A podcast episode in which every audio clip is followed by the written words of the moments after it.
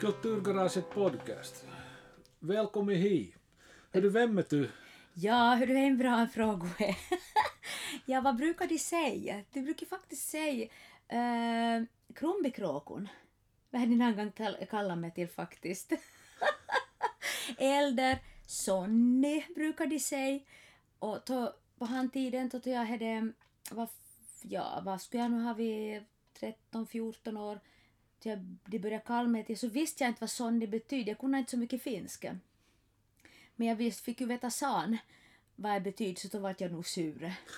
Men, an, men här nu vad folk har kallat mig till. Men vem jag är överlag? Nå, ja... Nå, om man nu ska vara ärlig.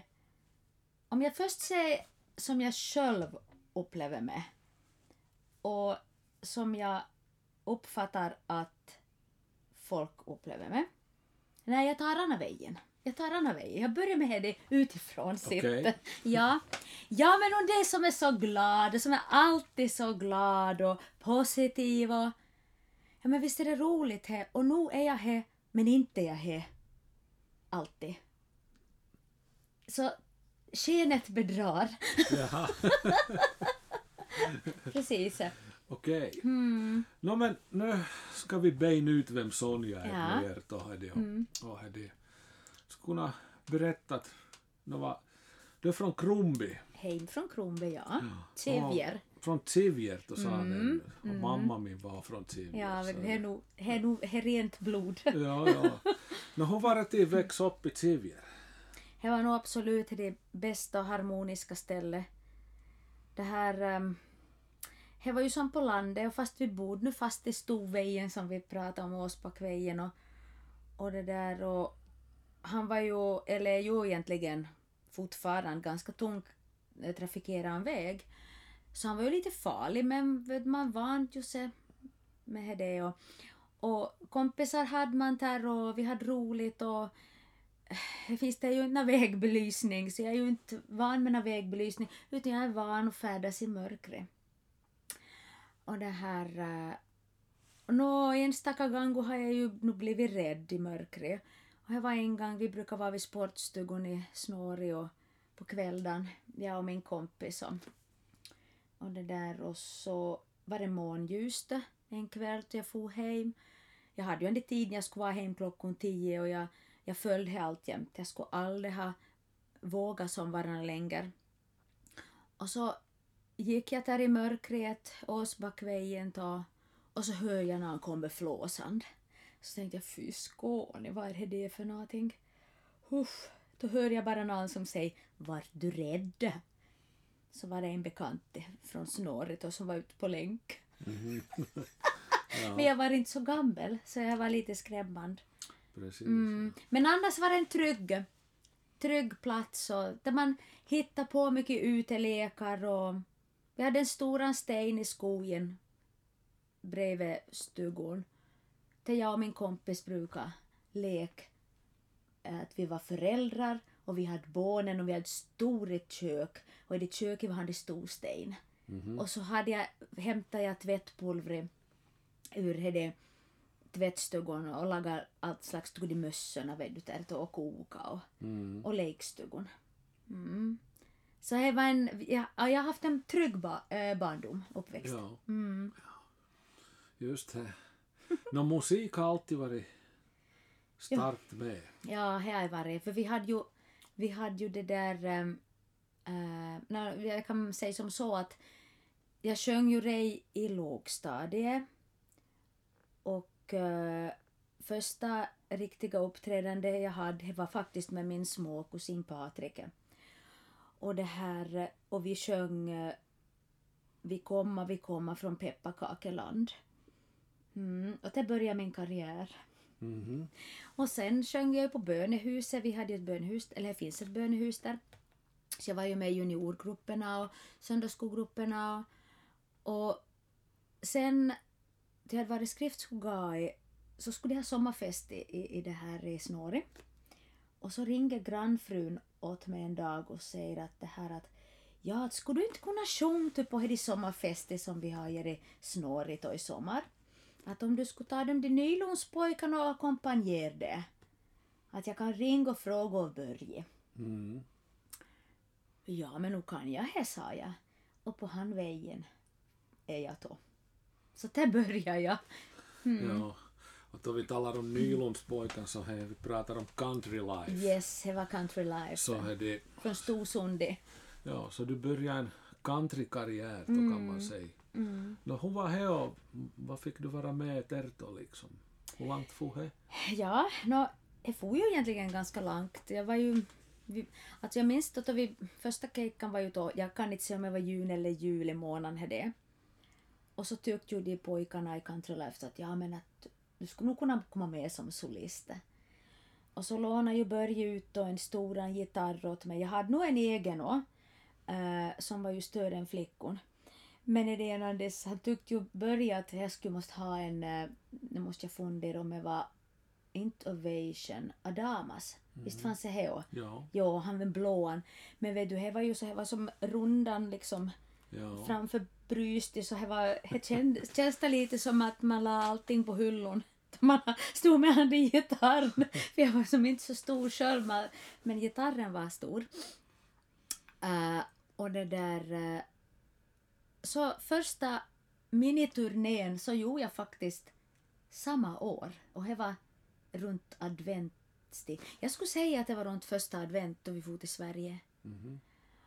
Och det här, och vi var då på en sån där turné i, måste jag tänka, vi var i Mora och vi var i Sveg och vi var i Borlänge om jag minns rätt. Och det där, eh, och vi for ju med båt över från, från Vasa. Och eh, ja, så det var min första miniturné som jag började där. Och det där, um, No, Heina ledde ju till här vi fick mer spelningar och bland annat Älgsoppon i Purmo. Jaha. Ja, så he... så det här eh, har man varit på. Uh, no, sen började ju vi fara varenda sommar nästan var vi ju, eller vi var varenda sommar på turné i Sverige då. Mm. Och mycket i Furuvik, Furuviksparken då, på den här countryfestivalen. Som Mats Rådberg då var arrangör för, eller drog. Och det här...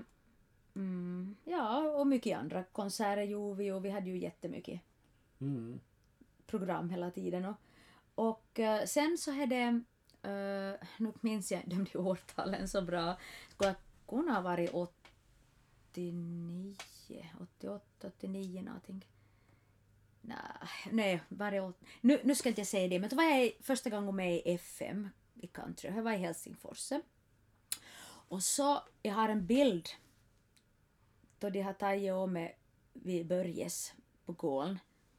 En bild som de har tagit och jag står med väskon till jag har varit och shoppat uh, nyskoan till mm. stövlan. Ja. Det hade, hade första tävlingen då. Och hedenandes, och här kommer jag ihåg att de sa vid skoboden i, i Kokkola då att, att ähm, de här stövlan så finns det bara en annan som har i landet och det är Miss Finland. Människa hon sa. Mm. Och det var jättesnyggt, det var lite ovanligt var det. Mm. Mm. Och det var med hela, hela karriären men tills jag tyckte att nu var det nog lite omodern. Nu var det för country. Uh, och nå, på han resan så blev jag, kom jag på tredje platsen. Jag kommer faktiskt inte ihåg vem som vann. Och var det då två år senare så var det ju FM i EM1 och det året vann jag då. Och då man vann då så slapp man att representera Finland i Europa då på det EM i country och det var då eh, i Schweiz i Kreuzlingen. Mm. Och där kom jag sjund tror jag om jag minns rätt. Jag har förträngt så mycket men vi såg faktiskt på Youtube för ett tag sedan brorsan och jag så vi tänkte skratt, skratt ihjäl oss då vi såg att nu har man ju varit liten och klen. Mm. Mm. Och det här, äh, så här gjorde vi ju. Ja, Men det var en intressant resa. Ja. Ja, jag hade ett kompbento från, från Hesa. Och sen fortsätter ju det i samma, samma liksom på samma sätt vet du, vi gjorde spelningar och, och så småningom så Ja, och så kom ju Helen in i bilden där. Mm. Uh, nu, jag kommer faktiskt inte ihåg de årtalen och mer, men vi sjöng ju ganska, ganska många år i, i lag och vi hade ju ett eget band vi då. Ja. Men så beslöt vi då att gå skilda vägar att satsa på vår egen karriär då. Och då i Hesveipet då så for jag till, Mm. eller jag har jag fyllt 30 så, så det där, eh, jag fick som present att fara till USA. Så vi får ju hela familjen sa då med barnen och det där. Och så började min kusin säga då i USA att eh, de ordnar en eh, världens största countrymusiktävling i USA och det är hela, som, hela landet som tävlar, alla delstater. Att det skulle vara intresserat att om vi skulle försöka få det med till det. Ja, absolut, jag är nog med. Mm. Så var det nu några på nätet man skulle göra via en radiostation då som var Colgate, nej väntas, Colgate Country Showdown hette tävlingen men han hade radiostation, eh, nej, här har jag glömt, här har jag glömt nu. Uh, KGY, Mm. det hette han, KGY. Man skulle anmäla sig dit då, eller jag minns inte om man skulle skicka in något material. Jag kommer faktiskt inte ihåg det. Det är ju som typ 20 år sedan. Det är Ja, så. ja. Mm. Så vad heter det, nå jag kom ju med och eh, jag får ju hem emellan då förstås. Eh, för att första eh, tävlingen då var ju det nu var, det var någon gång till det i slutet av sommaren. Och då jag skulle boka biljetter, flygbiljetter så tänkte jag att mm, att det är bara en vecka emellan de, de första deltävlingarna. Ja men visst måste jag ju slippa vidare tänkte jag. Att då, ja, jag bokar lite längre, jag är två veckor. Ja. Att det här att nu ska jag ju få vidare. Mm. Så jag var lite så det optimistisk. Och det där... eh, Och det visade sig att jag for till så att jag vann första semifinalen. Då for jag ju till förstås då till Anna som var om en vecka efteråt. Och, och så vann jag här. så det betyder att jag slapp till finalen. Men då får jag hem emellan för här var jag väl kanske en månad senare. Så får jag nog hem emellan. Och så flög jag tillbaks då. Och så... Så vad heter det? Och då var det finalen för State of Washington. Så det fanns ju en vinnare för varje delstat. Och vad finns det? 52 delstat? Mm. Fem, ja. ja. Så det här... eh, Och jag kom på andra plats. Med två poängs marginal. Okej. Mm, Så lite stöd. Ja. Och då hade vi en sån där jury, som, alltså juryn som var hade, uh, någon slags pommo för hade juryn. Han var från Nashville. Och, eh, och då man kollar igenom det här, eh, vad kallas det, juryrapporten, så eh, jag tror att jag hade bästa poäng i allting, utom att han hade bättre, två poäng bättre i det, är det att kunna eh, presentera countrymusik. Jaha. Okej. Ja, för han var lite en sån weha, real cowboy. Ja, ja. Mhm. Och hade, ja, så lite stört det med. Men så sa han det från Nashville då, så sa han att men nu ska ni veta här att ni som inte vinner, fast ni skulle vara sist, så betyder det inte att ni inte det här blir till någonting, sa han. Mm. Att uh, Leanne Rimes har varit med, hon förlorade hela spelet. Och vem är hon idag? Mm. Och så räknar han Liam Womack har varit med, hon blev inte nå. Och vem är hon idag? Så berättar han, eller så räknar han upp just de här mycket stjärnorna. Brad Paisley hade varit med och ingen av dem har vunnit. så det fanns ju möjligheter. Men det här... Eh, mm, jag fick um, ett erbjudande då. Jag har ju glömt vad han hette då. Men han var Faith Hills uh, uh, manager från, han, hon hade en ny manager då, men den managern som hon haft strax före Just ja. så kontaktade mig. Och så sa han att, eh, att han skulle vara intresserad av att satsa på mig. Att det där att om jag vill som, tänk mig till flytttid och satsa på countrykarriär. Men först måste du få och göra en makeover. Mhm. Och du måste ha långhårig och då hade jag korthårig. Så tänkte jag men herkas, är det nu bara det som jag hakar upp sig på så visst i världen måste jag ju kunna ha det till väx. och så hade jag håret till väx.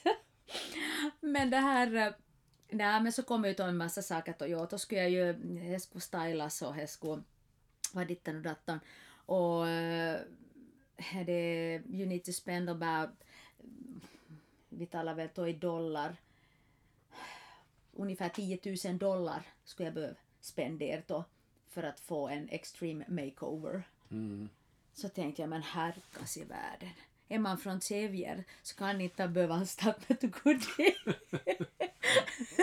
så, så skippade jag det. Tänkte jag nej för. Och jag hade ju familj då. Nå, så vad heter det? Orkar du höra? Ja, det är intressant det här. Och så vad heter det? Uh, det var nog det då efter tävlingen. Och så uh, kände jag då en, eh, en, en skivbolagskille i San Antonio, Texas. Som heter Bill Green. Och jag kände honom från att eh, han haft uh, varit på samma keikka som jag i Stockholm på Mosebacken. Och då spelade han fiol, fiddle. Mm. Och så sjöng han. Eh, och det... Så jag tänkte att han ska jag, han ska jag kontakt nu. Att är längs, jo, för då hade han erbjudit mig skivkontrakt. Mm. Just efter Mosebacken. Och så tackade jag nej. För jag tyckte att jag var bara 15 år och jag kände inte mig som riktigt redo. Nej, jag skulle vara hemma med mamma jag tog ännu. Och det där, och så... Men så tyckte han att, nej men hej, kom hit. Hoppa flyget och kom hit, sa han. Absolut. Och det gjorde jag.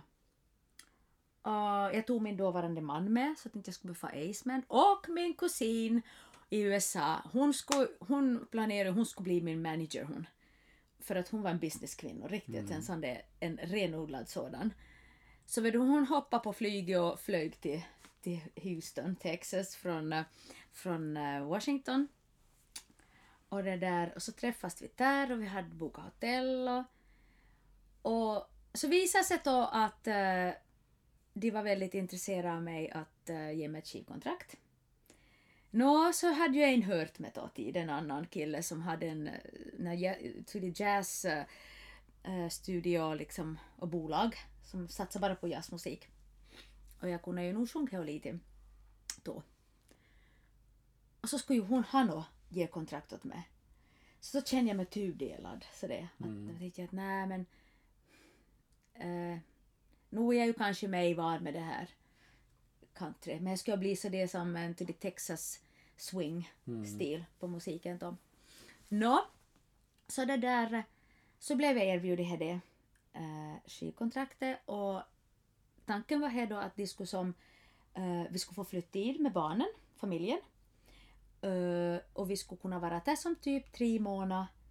Och, och jag skulle köra, jag skulle köra, vad heter det, eh, vet du, t- keikkor och turnéer och, och så skulle jag få få hem emellan till Finland. Och, och vi skulle kunna sköta en massa intervjuer per telefon med en och så det. Och det där, och när gubben då så, så var han ju företagare. Och det här så han tänkte att nej, han vet inte om det blir till något. Att hans arbete är nog svårt att arbeta på distans. Idag är ju vanligt med distansarbete men att det var kanske inte så vanligt då ännu. Men så hände någonting då och det var att min yngsta pojke blev sjuk.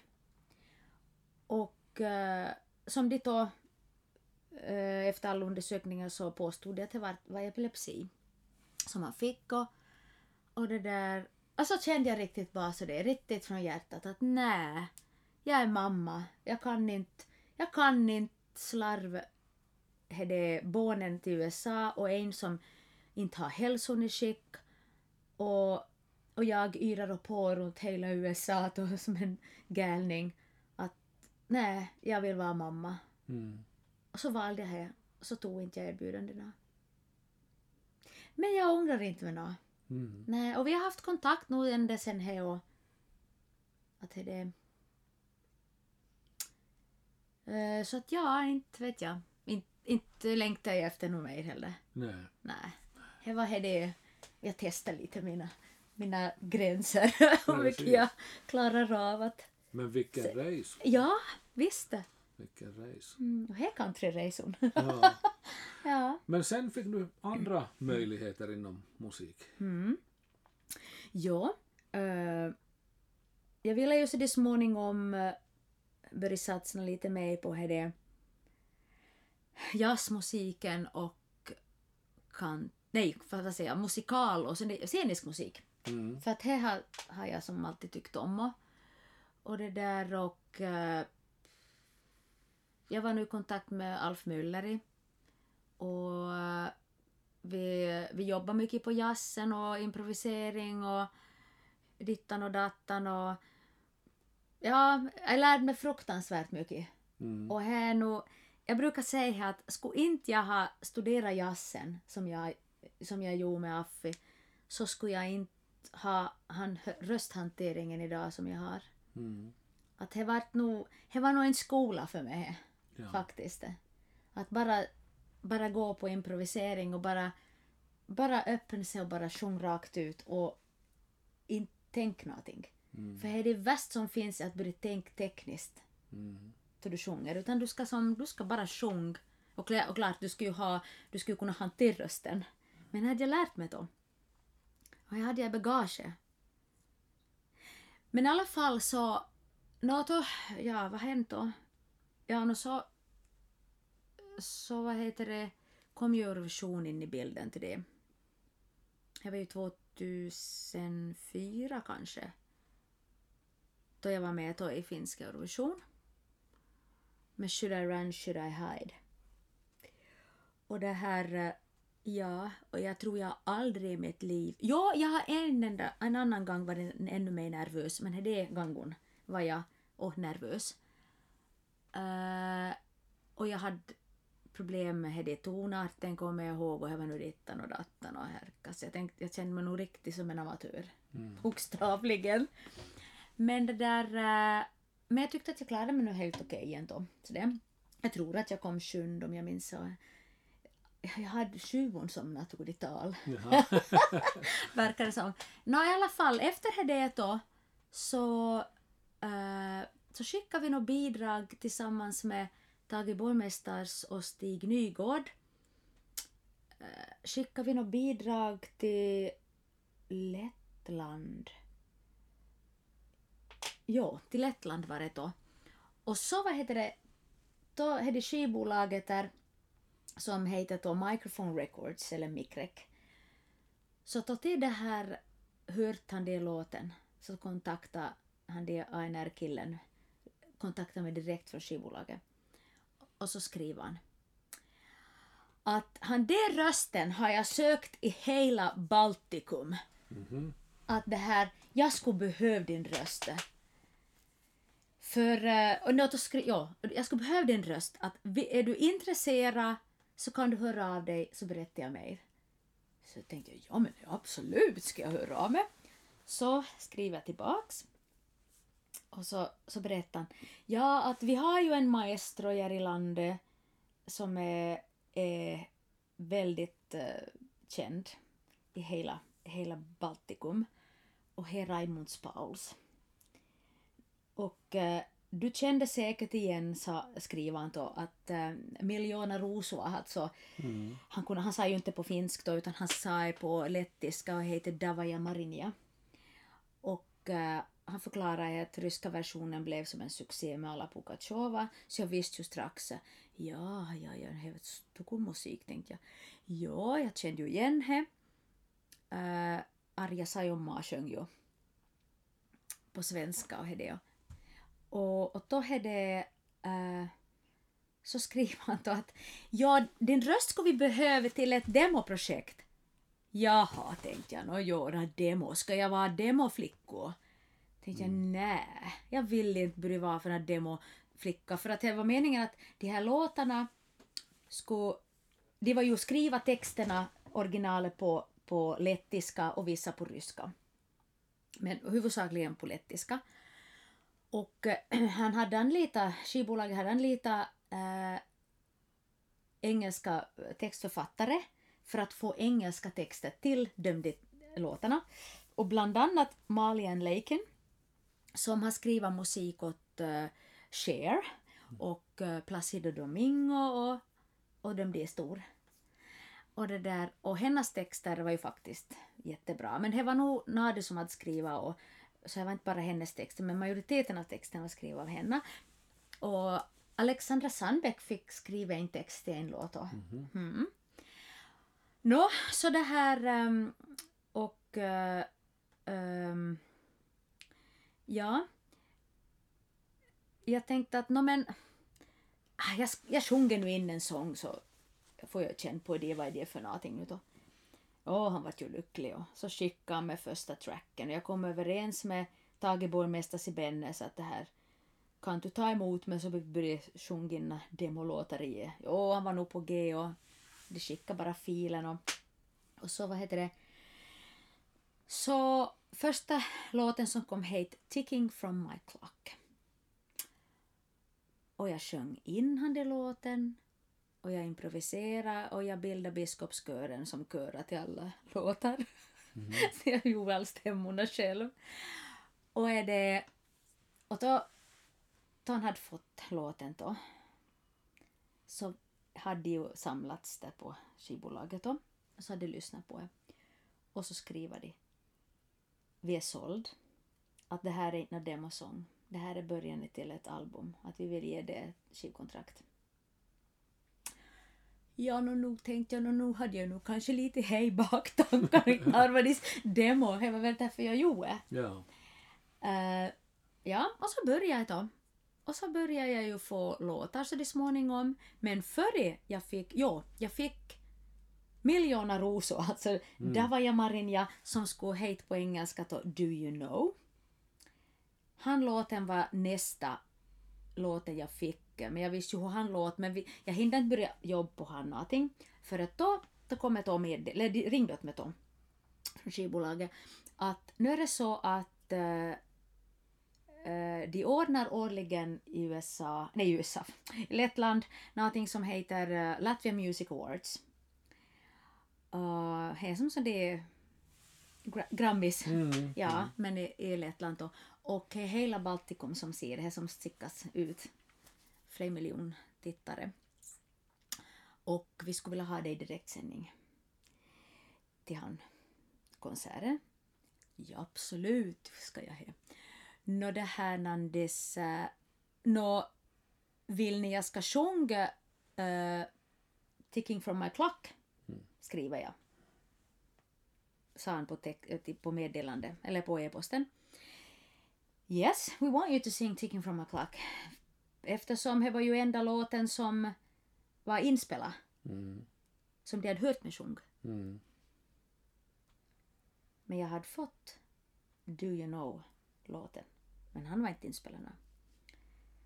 Nå, allting blev klart. Jag for till och beställde åt mig scendräkt, de sydde upp åt mig. Jag gjorde allting klart. Men hela tiden hade jag en känsla att någonting var fel. Och det fantastiska var att pappmen hade precis samma sak. Hela tiden att nu är nog någonting fel. Varför ska du sjunga den låten? Ticking from my clock.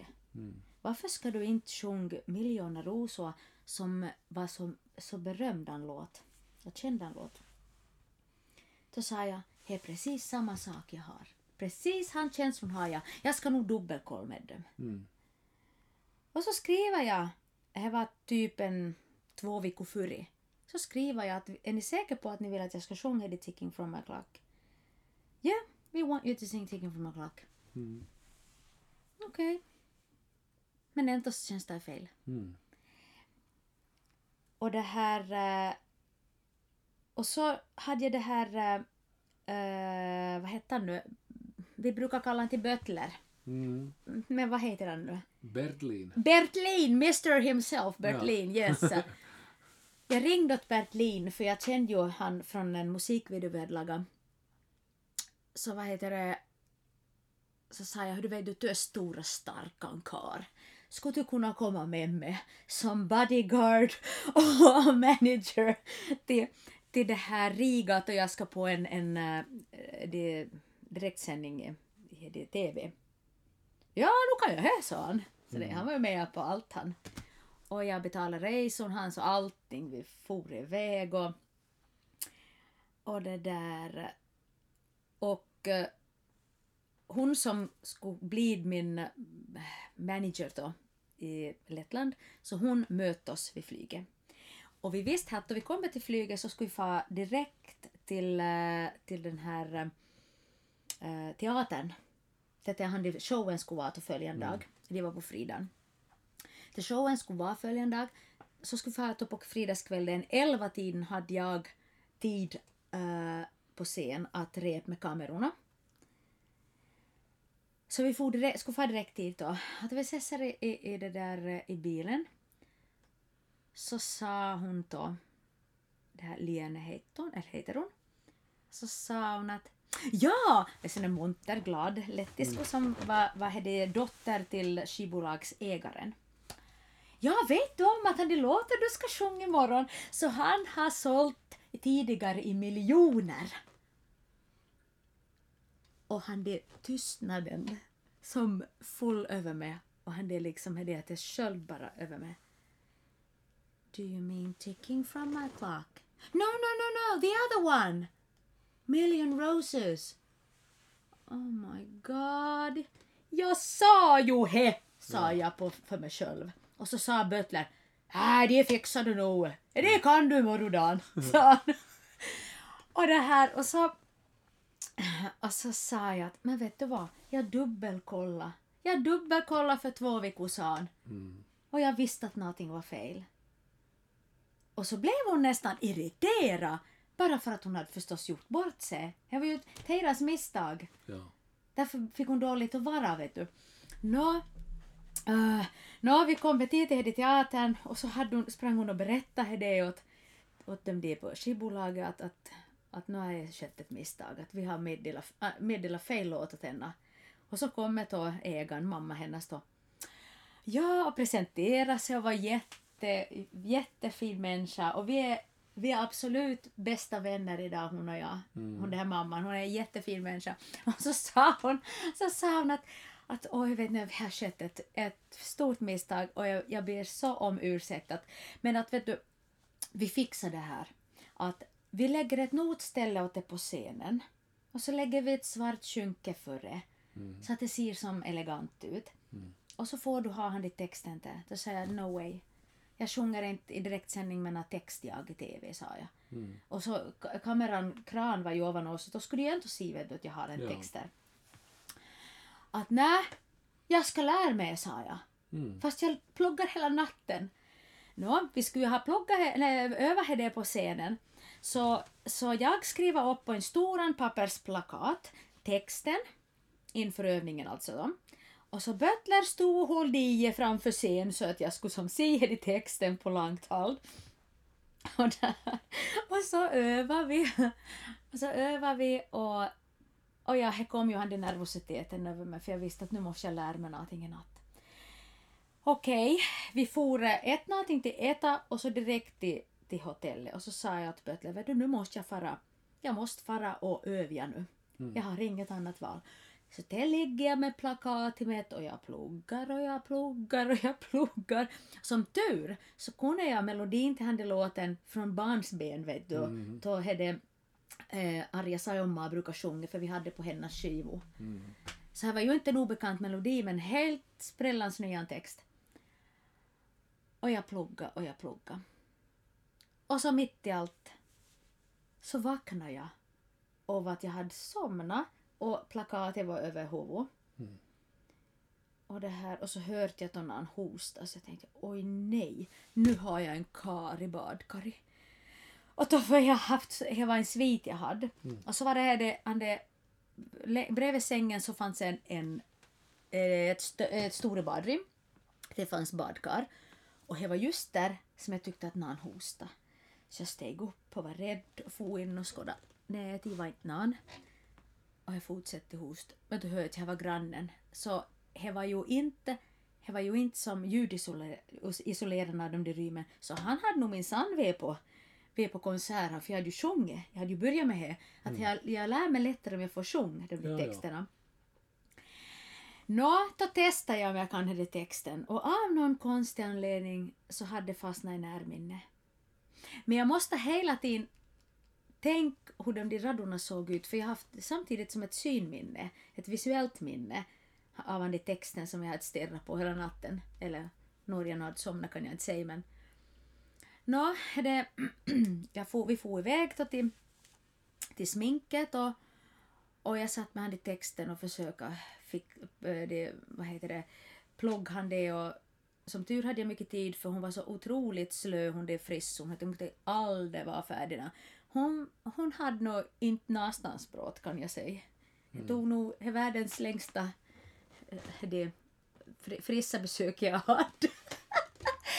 och det här och, och så och så sa den här skivbolagsägaren då hon kom in då, då de hade sminkat mig färdig och allt och så sa hon att nu behöver du en Riga-balsam för att lugna ner det, för jag ser att du är nervös. Då sa jag att jag, jag är inte i mitt liv är så nervös, sa jag. Det här är värst, det här var värre än att jag var med i Eurovision. Mm. Och det här... Nå, så kommer kamerakillarna då till mig och så sa de då till backstage så sa de att, att eh, nu vill vi säga att då tar du gar in på scenen. Nu är, du, är det nämligen så att Raimunds paus vet inte om att du är Du är en överraskningsgäst åt han. Så nu kommer vi att ha en kamera på han. eh, Då han sitter i publiken med sin fru. Och det kommer att vara en kamera på han och eh, och i, och i, ute i TV så kommer det att visa hans reaktion Mm. då han ser att jag kommer in på scen. Och det här... Eh, och Det här lagar mig ännu mer nervös. Till jag visste att jag var en överraskning. Och jag hade ju inte sett han heller. Jag hade inte ens träffat honom. Jag visste inte någon annan på bild hur han såg ut. Och så hade en rosor som jag skulle föra ut i publiken åt han. Sa han om mitt nummer var färdigt. Och det här, nå, och så sa han till kamerakillen, och så ska du veta här, du ska eat the camera, sa han. Att jag ska äta kameran. Och de kommer back ett med till backstage. Och därifrån så, så de lägger de på kameran. Och du ska bara stirra rakt in i kameran. Och sjung. För att, eh, för att det ska se ut som att, att jag skådar rakt på han. Okej. Mm. Nå vet du, jag, händer jag fokuserar mig på vad börjar nästa rad med? Vad börjar nästa rad med? jag, hade, jag, jag kunde inte ens tänkt mig en storyline, för det fanns inte någon storyline, för han, texten var jätte o-story. han hade inte som han hade som inte egentligen hi- historia eller han, det fanns inte någon tråd igenom han. Så det var bara en massa liksom, la, vad heter det, line, lines, vad heter det, fraser. Ja. Och det här, så jag tänkte bara att vad börjar nästa mening med? Och, eh, och så kommer han i moment. Oh no, vad börjar nästa mening med? Och då fick jag blackout. Och vet du, jag, jag bara hittade på, vet du. Jag sjöng nonsens. Jag, jag visste inte nå. Det var bara något godis sekakielejuttu, vet du, som jag, som jag, jag sjöng och det här och kände mig riktigt billig. Mm. Nå, numret gick bra. Det var bara det jag kommer inte ihåg mang, Mm. hur långt stycket var. Det var inte något långt stycke för jag återkom på raden. Ja, för det var strax före refrängen skulle komma, så då hakade jag på. Nå, så det här... eh, Nå, han de ANR-killen då, han, då kommer han emot mig efteråt då. Och så det här så sa, och presentera sig och det var ju han som hade upptäckt mig då, eh, Gunters Ratsch. Så sa han att ja, att jag har hört att det, det, det här det misstaget som hade skett i och, och det är på, he på grund av oss, att vi har inte varit riktigt tydliga, sa han. Men du ska inte ha tagit det så hårt, för du någon kan inte engelska. att det här det är nog på sin höjd när de blir ung, sa han. Så han fick lätta på det trycket. Men jag fick en bestående trauma efter det. Jag är jätterädd texter. Mhm. Och här sitter det igen nu. Jag har så pajnat att jag ska lära mig en text. Mm. Alltså det är riktigt fruktansvärt äckligt. Alltså jag är så rädd att släppa en text. Och jag har ju måste lära mig texter då jag vid sådana shower och sådär. Nu finns det ju mycket uppträdanden som man kan ha. Och så var det Mikael Svarvar som sa åt mig en gång. Hur du vet vad Sonja, vi är inte så ung mer. Det är förlåtligt om inte man har så bra i minne. Och man behöver inte lära sig utan till. Men att det men just om det är som TV och det, så vill jag nog Ja, ja. att det ska vara lite mer proffsigt. ja. Mm. Intressant. Men du, nå, du gör keikkuna ännu idag och, och är med i olika projekt idag, eller? Ja, alltså nog gör jag ju då toi kommer nå sånt tillfälle. Alltså, för i det här pandemin nu så, så var jag ju med nog faktiskt i ganska mycket olika Ja. projekt. Och, både större och mindre grejer och, och, och så konserter, alltså jag ju, kör ju mycket med Kristoffer Sträng och Stefan Jansson, kyrkokonserter, sån andlig musik. Mm. Och det här och, och här har vi nog faktiskt gjort lite under pandemin och då, då, har det blivit som tillåtet att ordna konserter. Och nu ska vi faktiskt ha igen då, Precis. på kommando i höst. Då. Men annars så har du en, du har en ny karriär.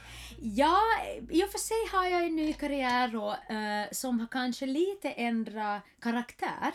Men, men ja, jag, jag driver ju cateringföretag. Mm. Det började jag ju med då för eh, ja, tre, fyra år sedan någonting. Fyra år, kanske fyra år sedan.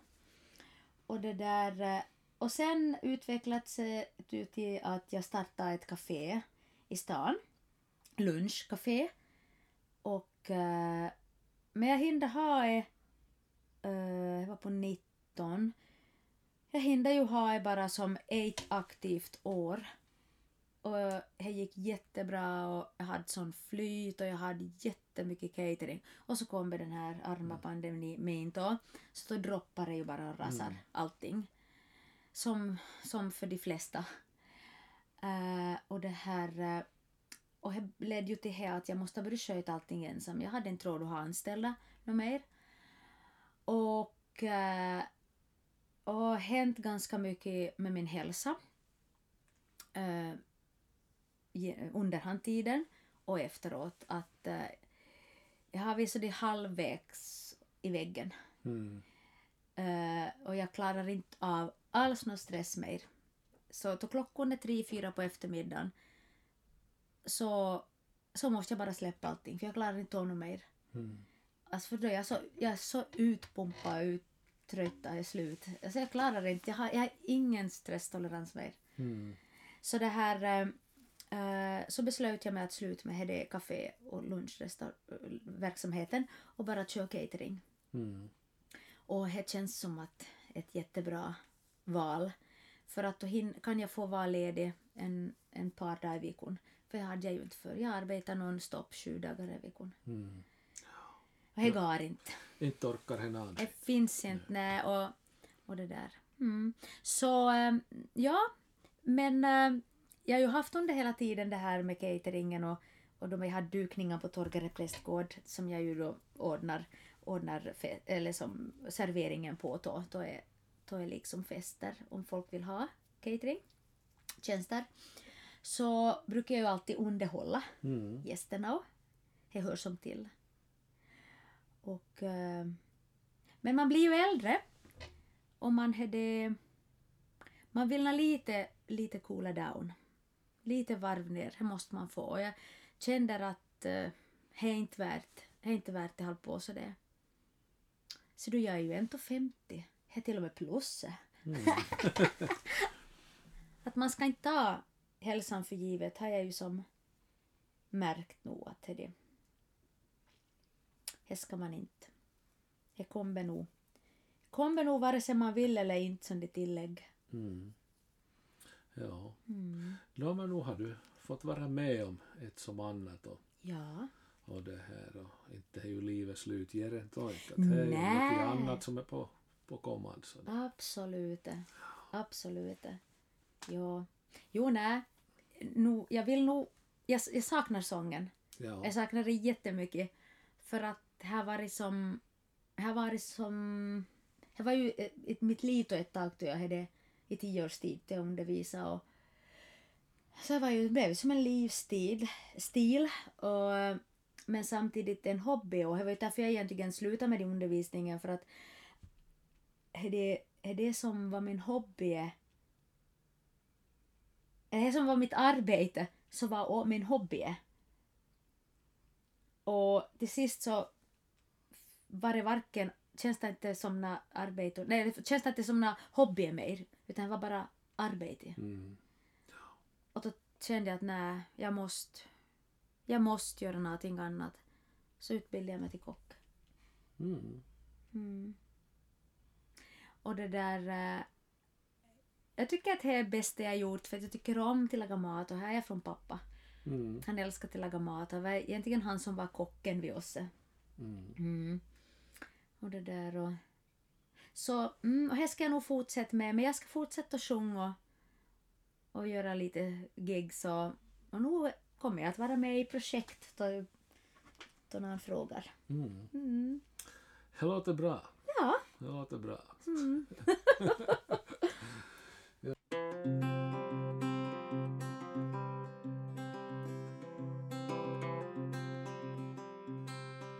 Jag, jag har förstått här att du är en känslig person som känner av som det lite mera, eh, ska vi säga som det är saker som inte andra ser. Ja, det har du rätt i.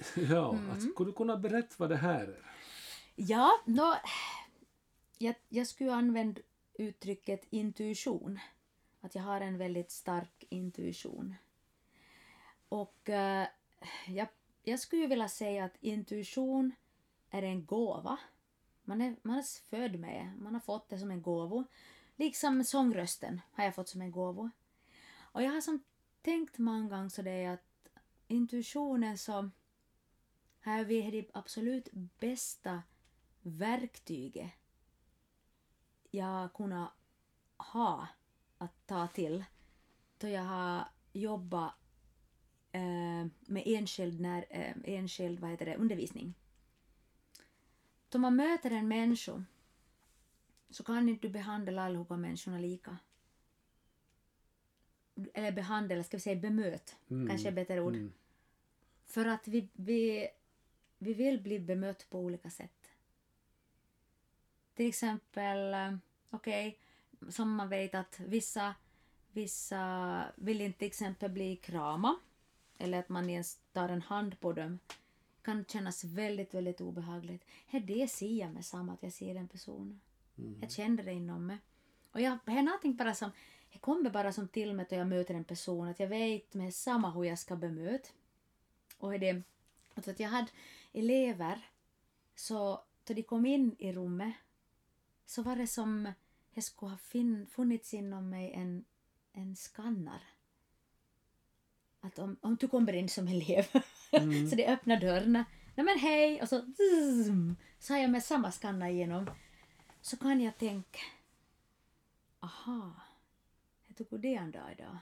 Eller nu är det inte bra med det och det. Jag kunde som, jag kunde som nästan se vad problemet var. Och det här, eh, och jag kan, jag, jag kan inte någonting åt det. Och man får aldrig gräv i en person. Aldrig.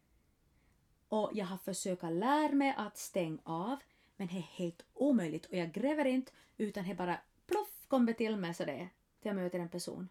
Och det fantastiska är äh, barnen min är precis likadana. Mm. Och det här, mamma är tillika och mina syskon är. Mm. Uh, Muffamen var. Han var ju en sanndrömmare. Han, om någonting var stulit så då drömde han följande natt vad det var, hade saken. Så kunde han bara säga att det ska du få och. Mhm. Så jag tror att vi har den lite så det är väl i blodet. Eh, men eh, ja, jag kände av, hur ska jag berätta det här nu? Eh, nu ska jag berätta en sak. Jag, jag kände en gång med lite så det... Uh, jag frågasatte mig själv lite att jag är som en häxo. Är man som en häxot om man är, man är så det, tänkte jag. För att jag kunde se saker. Jag kunde... Jag såg i huset. Jag såg, jag såg en kar i vårt hus. Och det var inte gubbimmen. Bokstavligen inte. För han var inte alltjämt hem och ibland så var han i ett annat rum. Jag såg han i kan. Och det där... Eh, det var lite sådär det var lite skrämmande.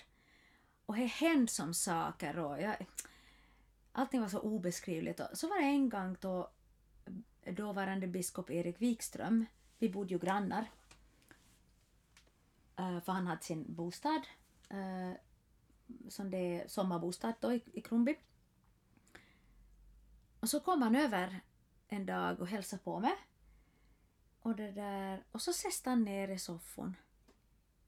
Där och det här. Och så la han fötterna på bordet. Så tänkte jag, oj vad härligt, en biskopen lägger fötterna på soffbordet. Oh, nu kan jag slappna av. Att det, här, det var som ett tecken på att nu kunde jag vara mig själv, nu kunde jag våga våg diskutera saker med honom. Mm.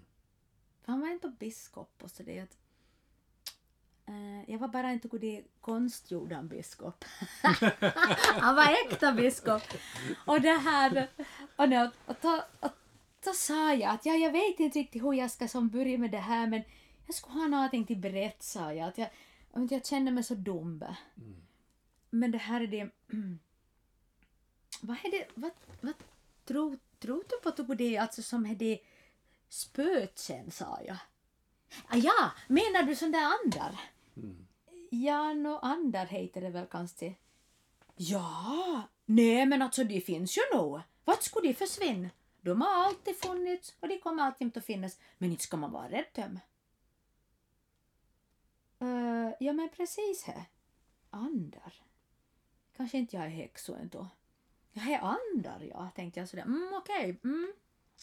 No, då förklarade jag då vad som hade hänt. Då. nej, men då sa han så att det fanns faktiskt en bok i Bibeln. Det står precis som med det. Men den har blivit borttagen. Så att inte man ska skrämma folk. Mm -hmm. Men han sa att det har, stått i Bibeln. Så det är helt... Helt som det som inte man, man äh, pratar om idag för att man skrämmer kanske folk och sen är det att tror nu inte att jag tar så. Vet du. Mm. Så efter det, det betydde så mycket att han sa åt mig. Och det här eh, och eh, jag menar han pappa men dog så han var ju och hälsade på mig en gång. Alltså han, han, han dog han dog eh, på hösten och det var kanske i maj, juni. Det var på morgonen och jag skulle upp, jag skulle till övning till teatern, eh, sommarteatern vi hade på Torgareå. Eh, på 2014 var det. Eller fem, nu kommer jag inte ihåg. No, I alla fall så låg jag i det i sängen då på morgonen så det jag och stirrade bak klockan hade ringt. Och mitt att jag ligger där på rygg och skulle ta, ta så då mitt att så kommer han kommer han bara som från ingenstans, pappmän, och så tar han mig hårt i handleden, kniper riktigt hårt så det är riktigt stadigt grepp. Och så kommer han med huvud ovan, ansikte ovanför mig, riktigt, riktigt när. Mm. Och det här, jag ligger bara och stirrar och jag har inte nåt i sig. Jag var mm. så överraskad. Och så säger han någonting riktigt grant åt mig. Men lika fort som han sa, jag tog inne, så for det ut. Är det intuition? Intuition är det att, att du det här... Um, om jag kommer... Du kom, vad ska vi säga nu då? Uh, du möter en person.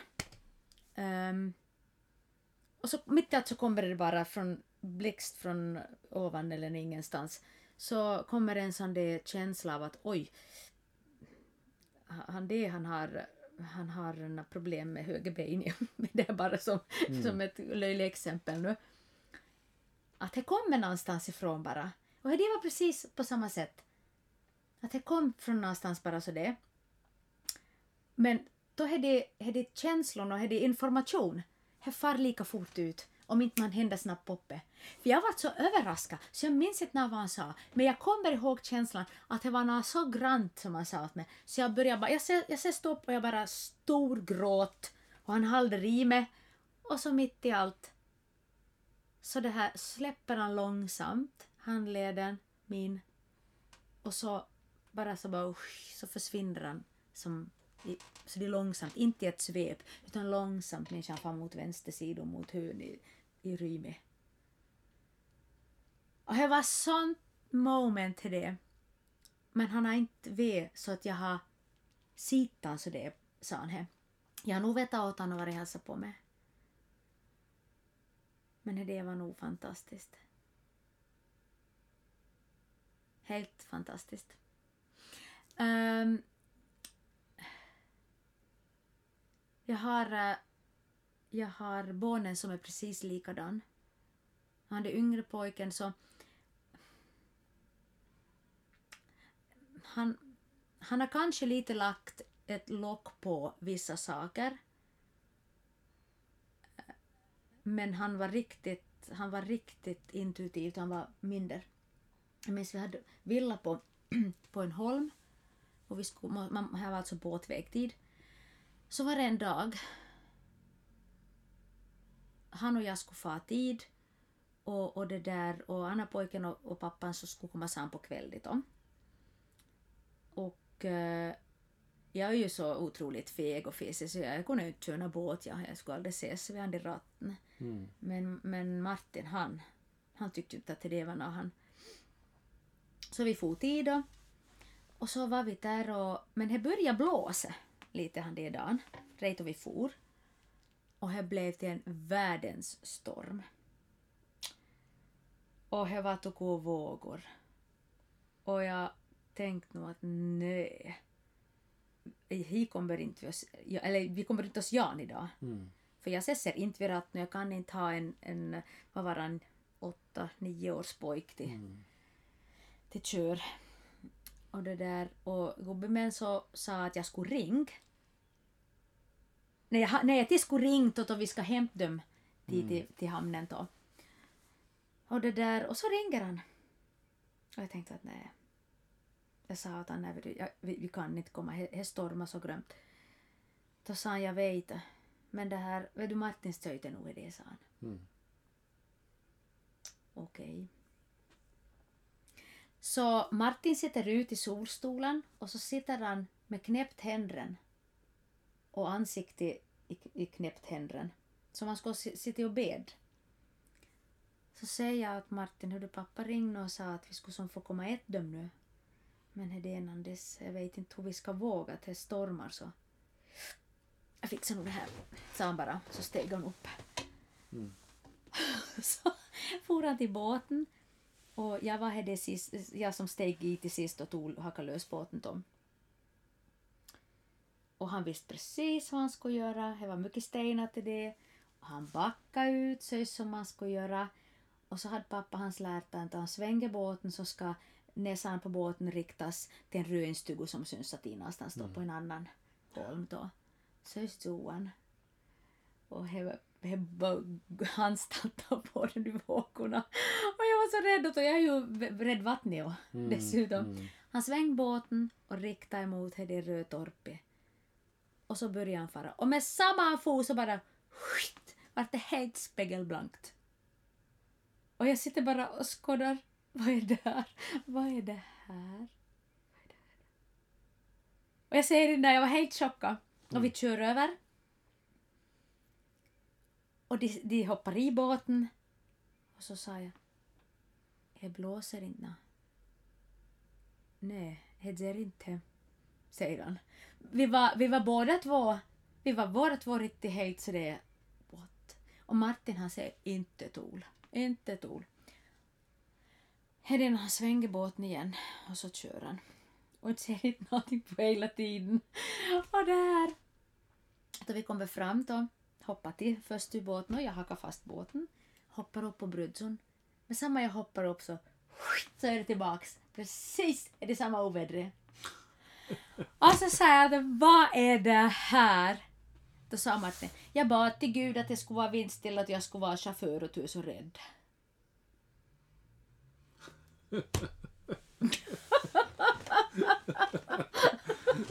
det var ju inte intuition, men att det här att han var ju så det Martin så att han, han det där, han såg änglar och, och allt möjligt som det är och ända sedan han var riktigt som lill så, så en gång sa han mamma, jag såg en ängel idag.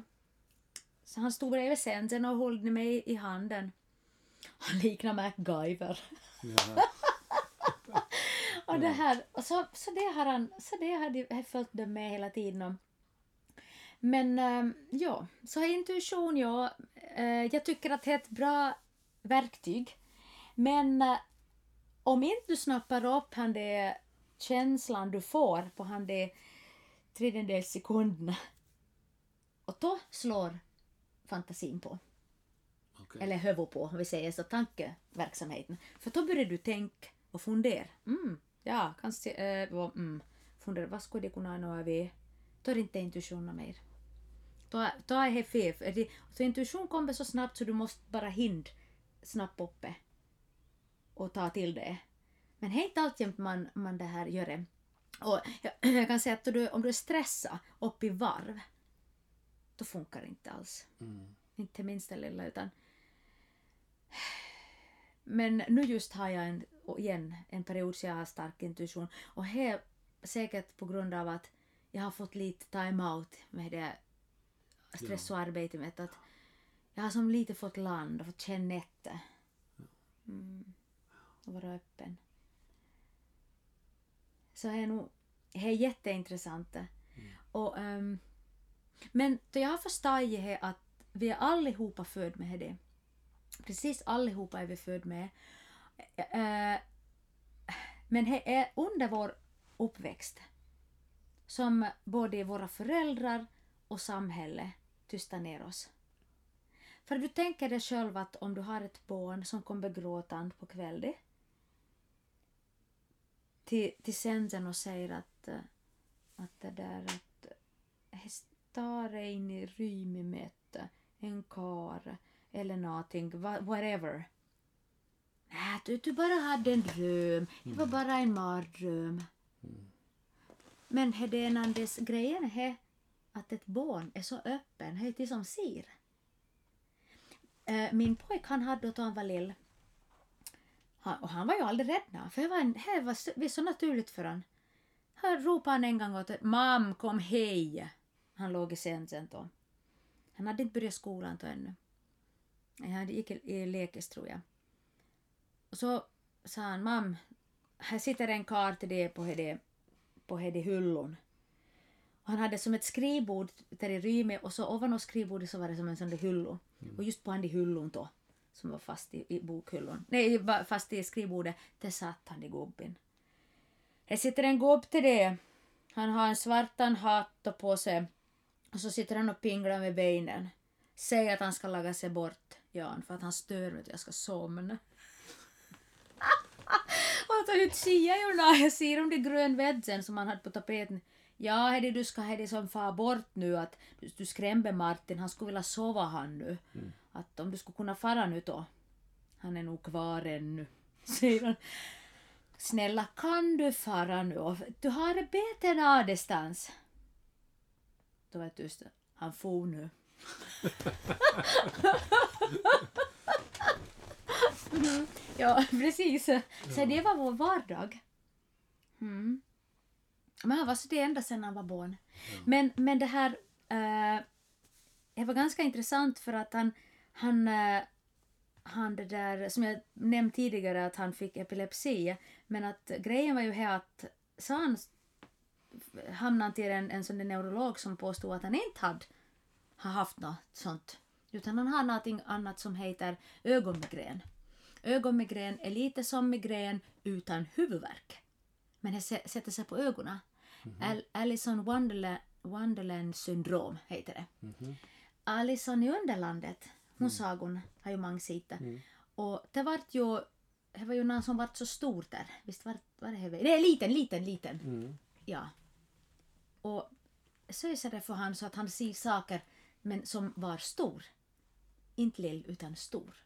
Och det blir, det kommer som, det blir jätte, om man skulle se på det så är du en jätte, en jättekar med ett jättestort huvud.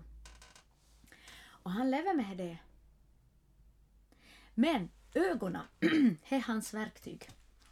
Och eftersom han har det, han har så superkänsliga ögon, så han kan, han läser av en människa bara med ögonen. Och här på, på, bara på en par sekunder så har han all information.